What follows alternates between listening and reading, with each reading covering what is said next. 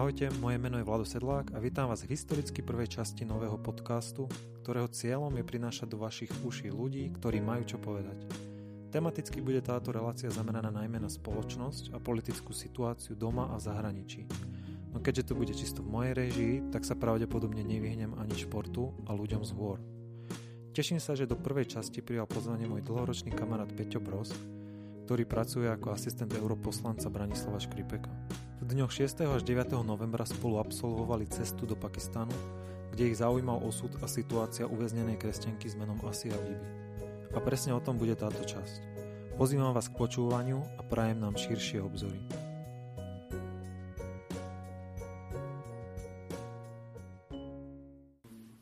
Ahoj Peťo. Vítam ťa v historicky prvej časti tohto, tej, tejto show, tohto podcastu.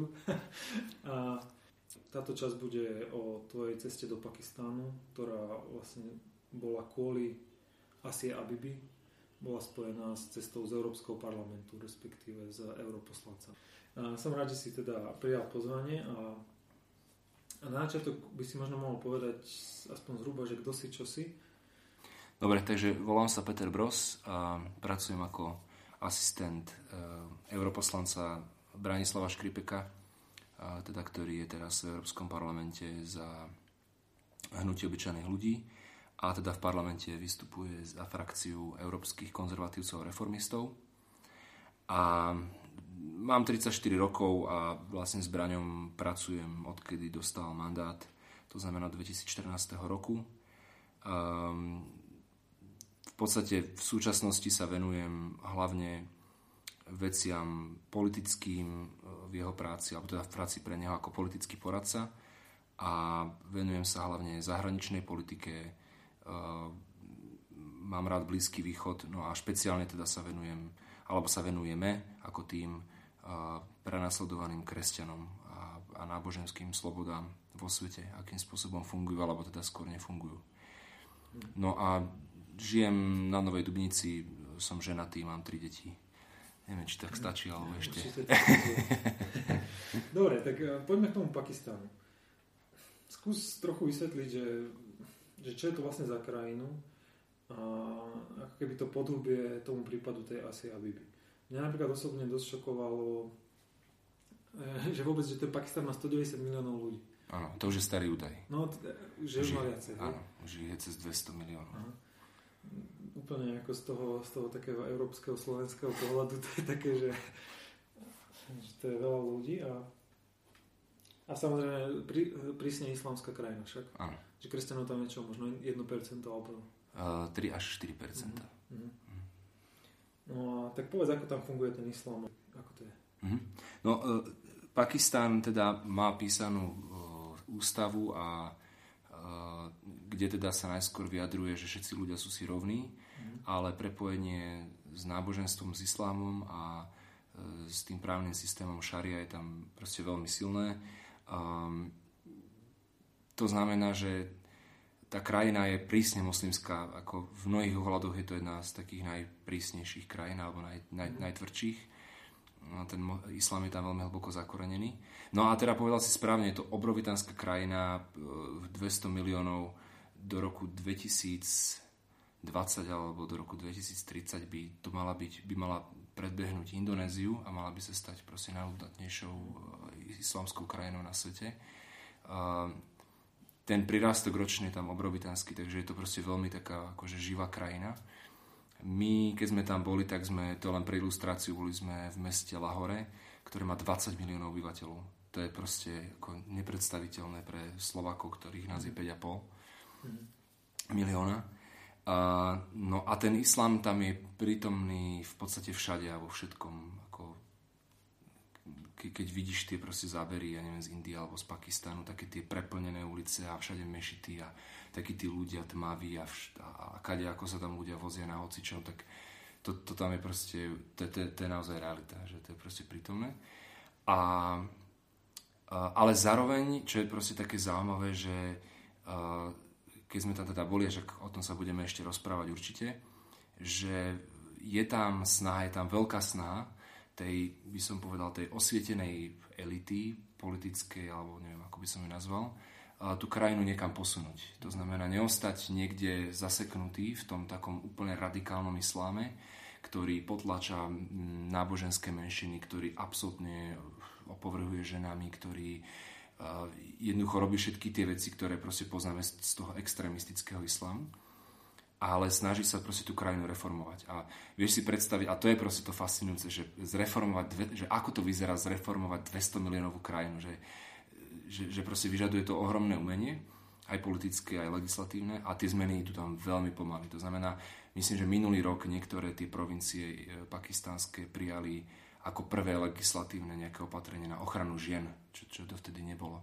Do dnešného dňa napríklad kresťania nemajú e, štátom potvrdené sobáše. To znamená, keď sa dva kresťania zoberú, tak síce sa môžu zobrať v kostole, môže oddať, oddať kňaz, napríklad katolíkov, ale e, pred, pred štátom neexistuje žiaden papier, ktorý by im to mhm. potvrdzoval. Mhm. To znamená, že naozaj sa rozprávame o niečom, čo sa, čo sa tu dá vôbec ťažko k niečomu proste pripodobniť, že mne naozaj v mnohých veciach e, ten stav kultúrny, duch, ako náboženský, čo sa týka demokracie, prišiel fakt akože ťažký stredovek. Mm. Dobre, takže z toho, ako, by, ako by z týchto rečí, ktoré si teraz povedal, a možno aj z toho, čo som si prečítal o, o tej Asi, alebo Eiji, alebo neviem, ako vôbec e, to vysvetľuje. Asia Bibi. A my ju voláme Asia Bibi, mm-hmm. tak je to Asia Bibi. Mm-hmm. A som napríklad prečítal, že ona je vlastne o, ako prvá vôbec, myslím, že prvá žena, alebo prvý človek, obvinený vôbec niečoho takéhoto, z tej blasfémie. Mm-hmm. Alebo, to je to vlastne... Čo, čo, čo, Takže ide vlastne o uh, zákon o bohorúhačstve, tak sa to, tak sa to po slovensky povie. A uh, teda ten zákon hovorí o tom, že nesmie byť zosmiešňovaný ani žiadnym spôsobom zneúcťovaný uh, či už nejaká náboženská postava, alebo nejaký predmet, alebo niečo, čo súvisí s náboženstvom. Takto je to zapísané v tom zákone a netýka sa teda čisto len, eh, dajme tomu, tých menších náboženských, akože hinduistov alebo, alebo kresťanov. Mm-hmm. Dokonca v niektorých rokoch tie štatistiky uvádzajú, že je oveľa viacej obetí bohorúhačského zákona z radou moslimov ako, ako, ako iné menšiny. Takže... Ale vždy je trest akože smrť? Alebo... Nie, nie, nie. A to zákon ako keby neurčuje. Mm-hmm. A to určuje už potom daný súd prejde nejaké súdne konania a on určí. S Asiou Bibi v skutočnosti teda je to tak, že ona je, jej hrozí, že to bude prvá žena, ktorá bude odsudená na smrť za, za bohorúhačstvo, ale už boli ľudia, ktorí boli odsudení za bohorúhačstvo, aj, aj, aj, aj boli popravení. Akurát ten rozsah je, je široký. Niekedy je to, že stravia vo vezení veľa rokov, niekedy zaplatia nejakú finančnú nejaké, nejakú pokutu a ide sa ďalej. Dobre, tak možno povedzme ešte pre ľudí, ktorí akýby nezachytili tú Aziu ani nič, že, že kto to je a ako začal ten jej prípad a že čo sa stalo. Asia Bibi je kresťanka z Pakistanu, ktorá v jeden deň, zhruba 10 rokov dozadu, išla zbierať nejaké plody so svojimi moslimskými susedkami a nastala nejaká situácia, že sa napila z toho istého pohára ako jej, jej susedky alebo z nejakej nádoby čo je už samo o sebe proste veľmi opovržlivý čin.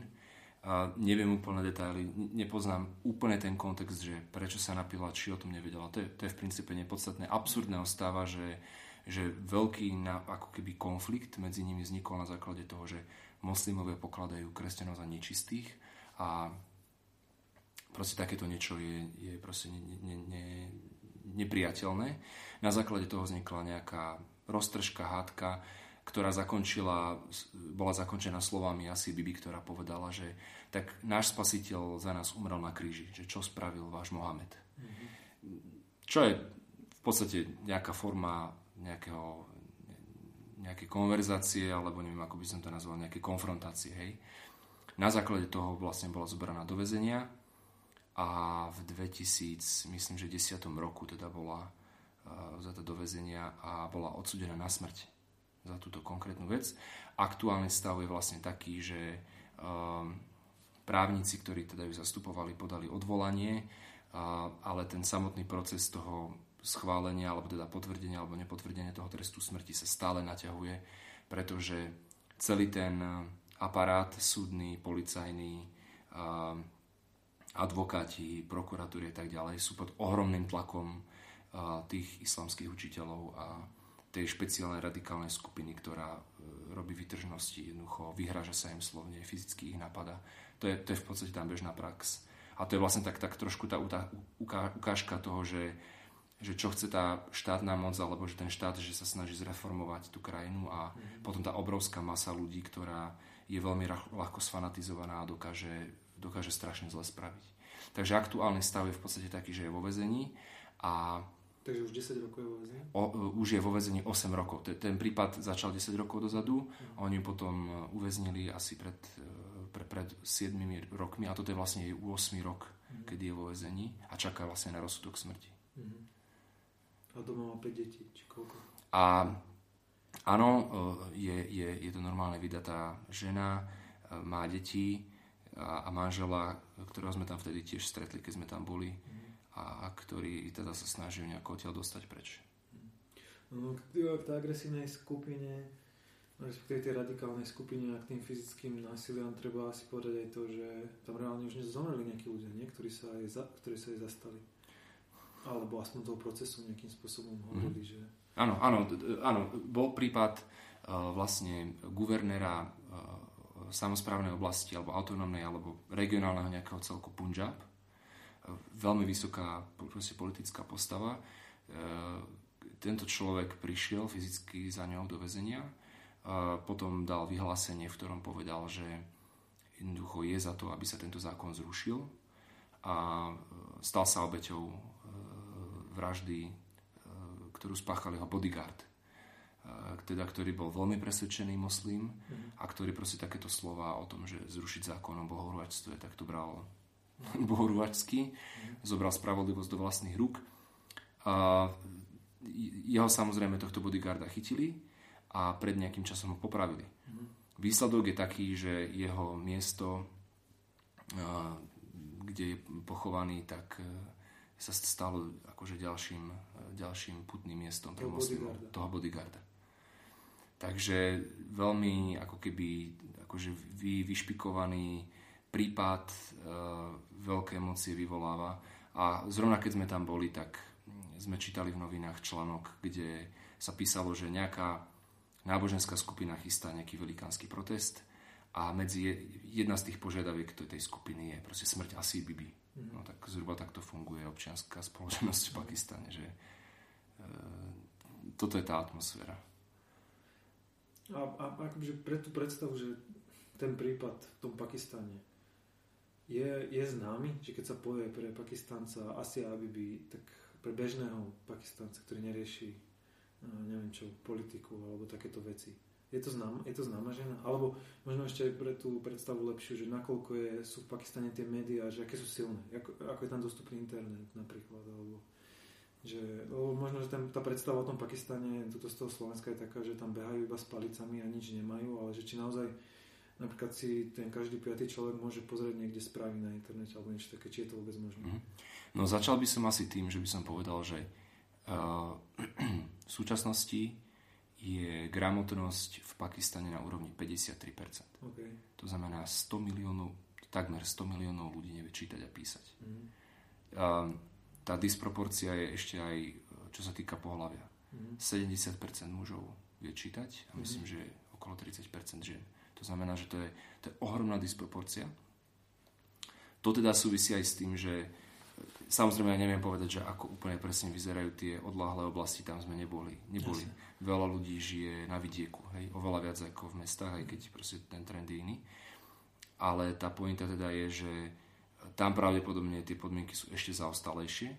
Z toho, čo som videl v Islamabade, kde sme boli, a v Lahore, tak v podstate všetci mali v rukách smartfóny. Uh-huh. Takže predpokladám, že nejaká forma proste nejakého základného mediálneho vedomia o tom, že čo sa deje v, krajine je. Samozrejme, že e, Pakistan má svoje národné denníky, časopisy, takže zase není to akože rovníková Afrika. Ale ten samotný údaj, že 100 milión, takmer 100 miliónov ľudí nevie čítať a písať, ten, ten je asi dosť silný. Internet znova neviem povedať, že čo sa presne deje, kde si v nejakých zapadnutých dedinách, ale priamo v, v tých mestách proste internet všade je.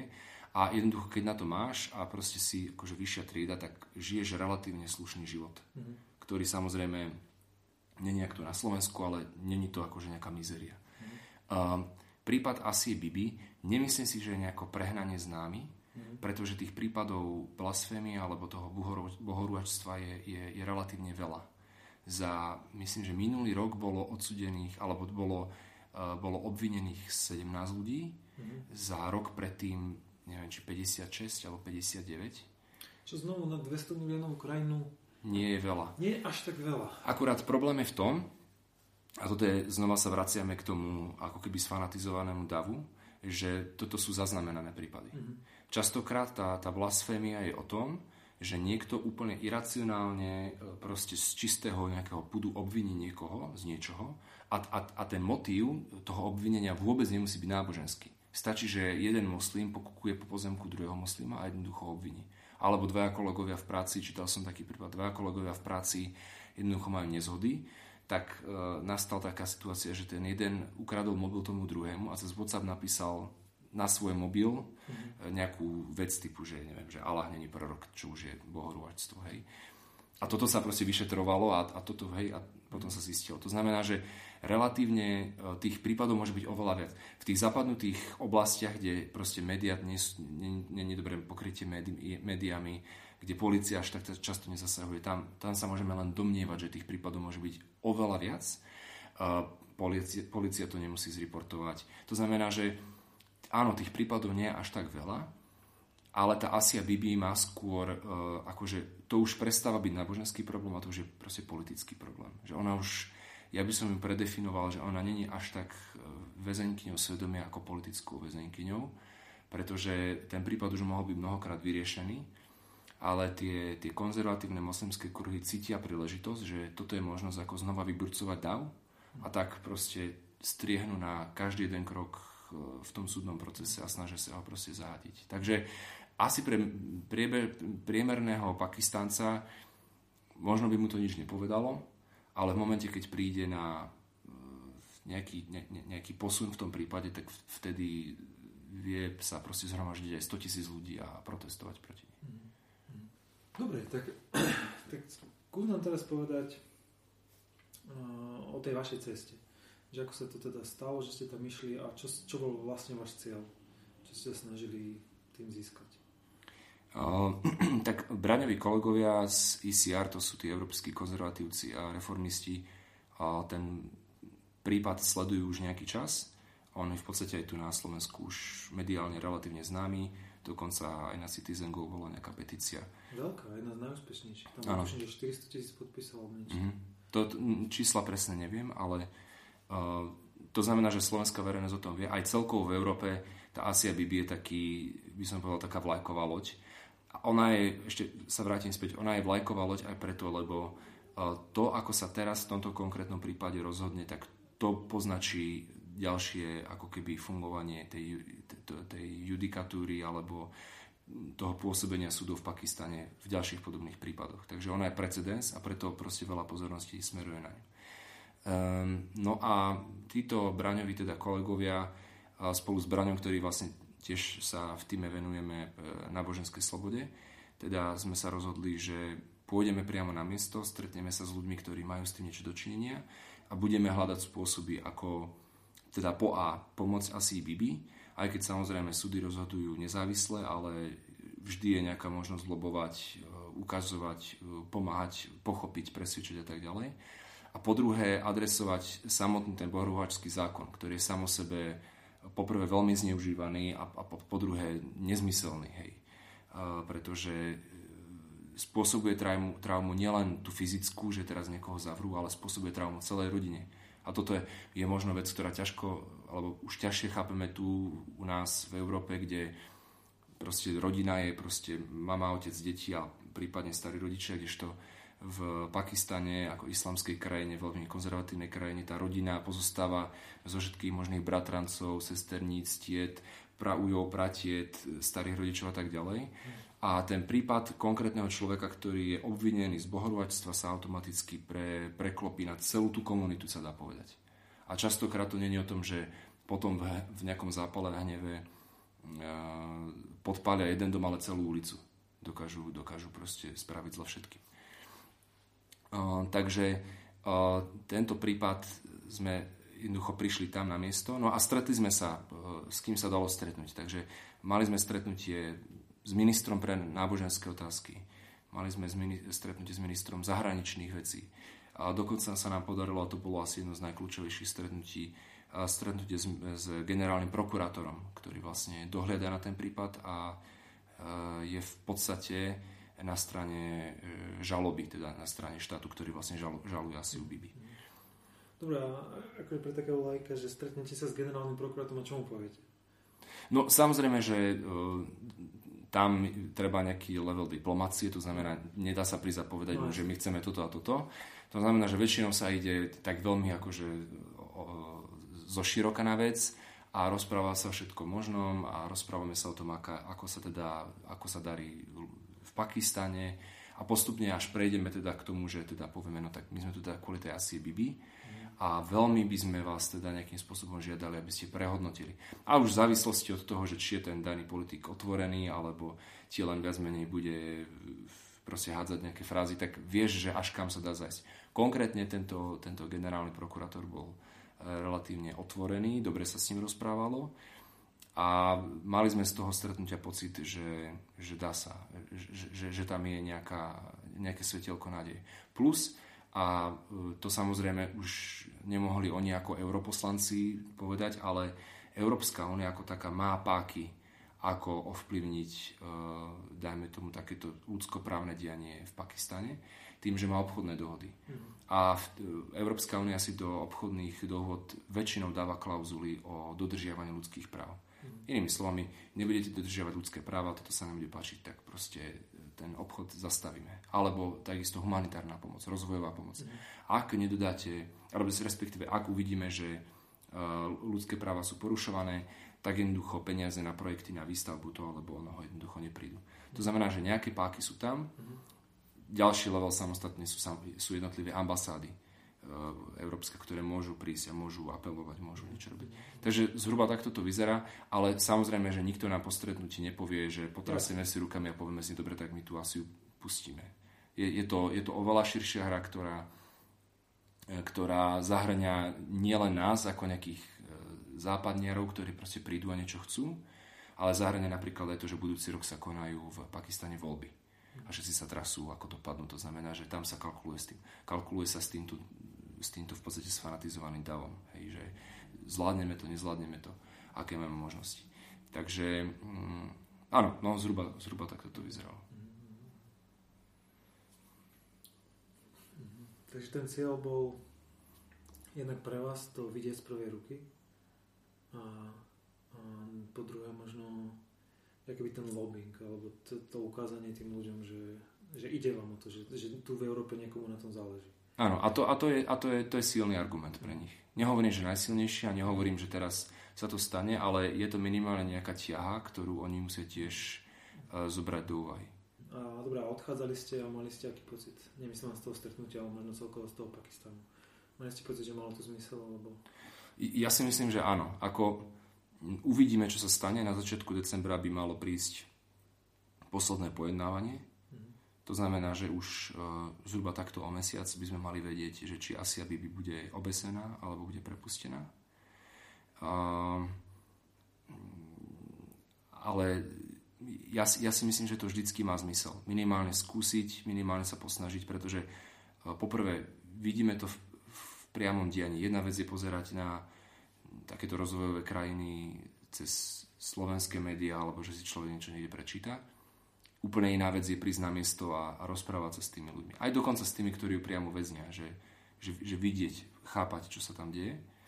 Um, a samozrejme je to určitá duchovná a morálna podpora aj pre tých ľudí, ktorí proste ten príbeh tam s ním žijú. Keď zrazu vidia, že tam príde niekto, kto sa zaujíma, kto, kto pomôže. Niekedy sú to malé veci, niekedy je to proste vybavenie nejakého víza len na, dajme tomu, nejakú návštevu v Európe a, a človek sa dostane späť Ale toto sú proste také malé veci, ktoré, ktoré nesmierne tí, tých ľudí pozbudia a ako ten výsledok uvidíme. No, samozrejme, to sa teraz nedá jednoducho povedať.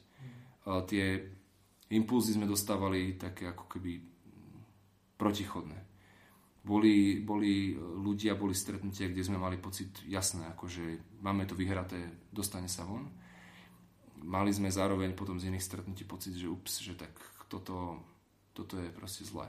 Ale znova to tak trochu súvisí s tým, že proste tá krajina sa prebudza, ako by som povedal tak občiansky a de- demokraticky, to sa asi ešte nedá povedať, ale že sú tam nejaké prvé záblesky tej snahy niečo zmeniť. Mm-hmm.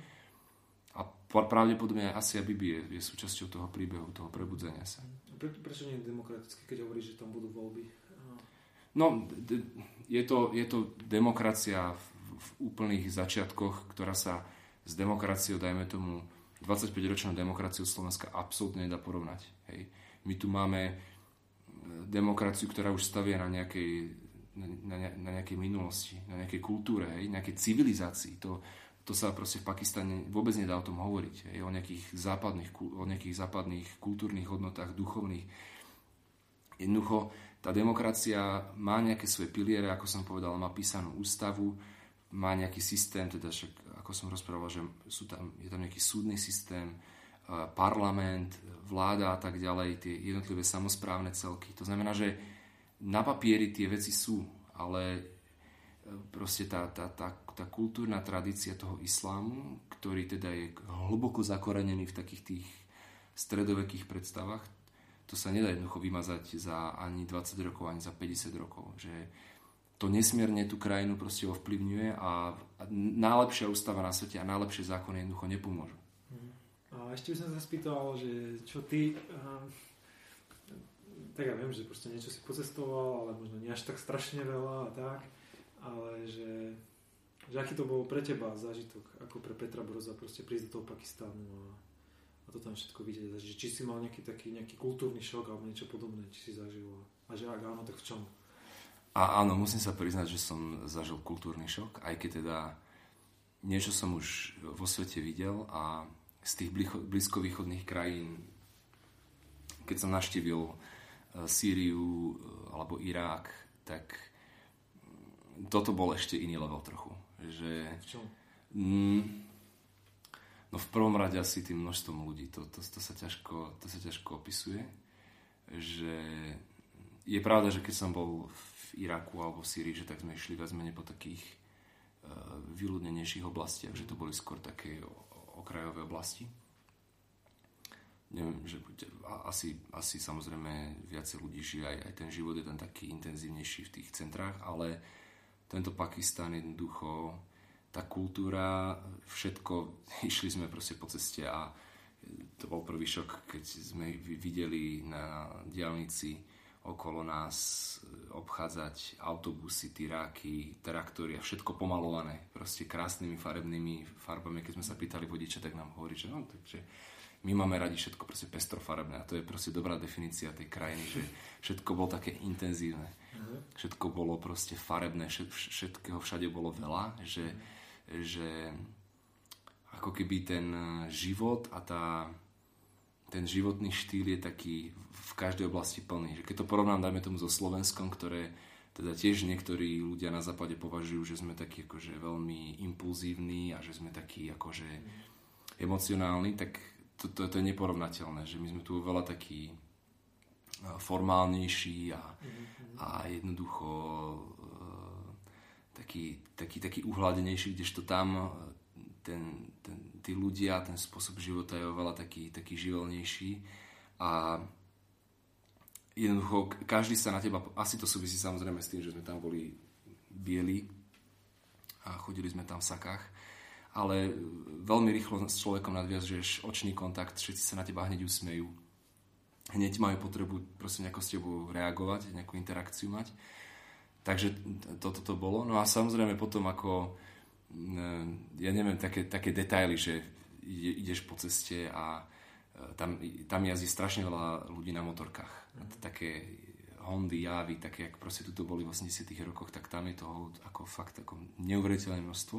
A na tých uh, motor, motorečkách sa proste vozia, vozia dvaja, traja, piati ľudia, tam bola proste rodina, otec s matkou, decko proste malé, ročné vpredu, len tak držia za proste neviem ako a dve deti ešte nasúkané vzadu a vajdu si 60 si to proste a není tam, a, a všetci to tak berú tak nejako normálne, hej, že kopec takých situácií.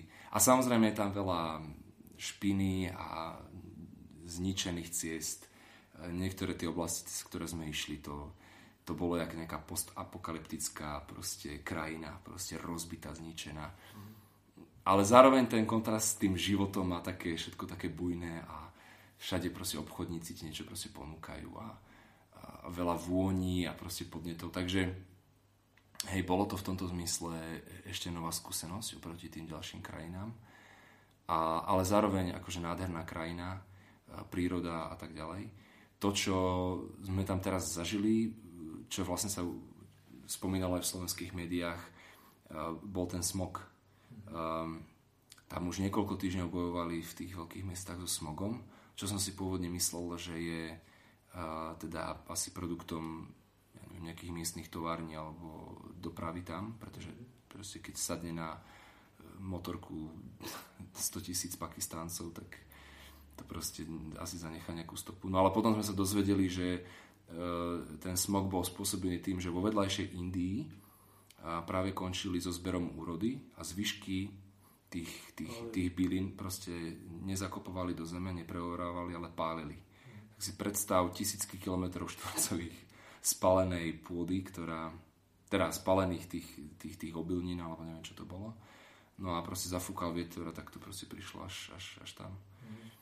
No a v tom tam žili, takže to ešte dotváralo tomu celému akože úplnú, to bola už úplná topka. No a to bolo celkom akože nepríjemné, lebo aj to škrábalo v hrdle. Ráno som sa budil s červenými očami. Dosť to bolo akože také nepríjemné. Dobre, Peťo, díky, že si našiel čas a že si prišiel porozprávať o tomto zážitku a o tejto ceste. Prajem, prajem ti, aby sa ti ešte darilo, prajem to aj asi, aby, by, aby, aby to vyšlo v tom decembri. Naozaj, aby to vyšlo, aby ten Pakistan mohol byť slobodnejší a, a lepšia krajina.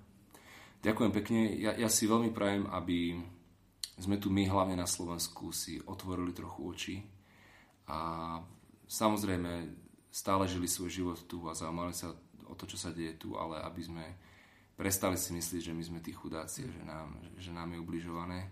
Pretože to, čo, sa, to, čo, to, čo vidím, a to bol perfektný príklad, to, čo sa deje proste vo svete, je, je, je o mnoho horšie a že tá naša pozornosť by sa mala priamiť smerom tam a, a hľadať pomoc tam. Alebo teda pomáhať akože tam. To, to hej, a, ne, akože viem, čo myslíš, samozrejme. Ale zároveň akože e, rezignovať na situáciu tu, kvôli tomu, že niekto sa má horšie, je vždycky zlý systém. Jasné, nie, nie. To, to som nechcel povedať, že rezignovať, len som ti chcel povedať, že rozšírme si svoje obzory a pozrieme sa, že to, čo tu my prežívame ako nejakú krivdu, je v skutočnosti malichernosť oproti tomu, čo, čo ľudia vo svete zažívajú a že niekedy tú energiu, ktorú vynakladáme na to, aby sme len opísali a posťažovali sa, ako sa tu máme zle, keby sme zamerali na to, že ako sa ľudia inde majú a možno im pomohli nejakou malou vecou, tak to, to, by, to by bola možno iná veľkosť ducha, ako prežívame tu. Amen. Dobre, ďakujem. Díky. Ďakujem Peťovi za jeho čas a vám, ak ste sa dostali až sem, za vašu pozornosť. Uvedomujem si, že technická a formálna úroveň epizódy bola veľmi nízko, no je to štartovacia čiara a verím, že už to bude len lepšie. Napriek tomu dúfam, že ste si z počúvania niečo odniesli a že sa vrátite aj na budúce. Ak sa vám epizóda páčila, neváhajte ju posunúť ďalej. Moje meno je Vlado Sedlák a počúvali ste nový podcast Širšie obzory.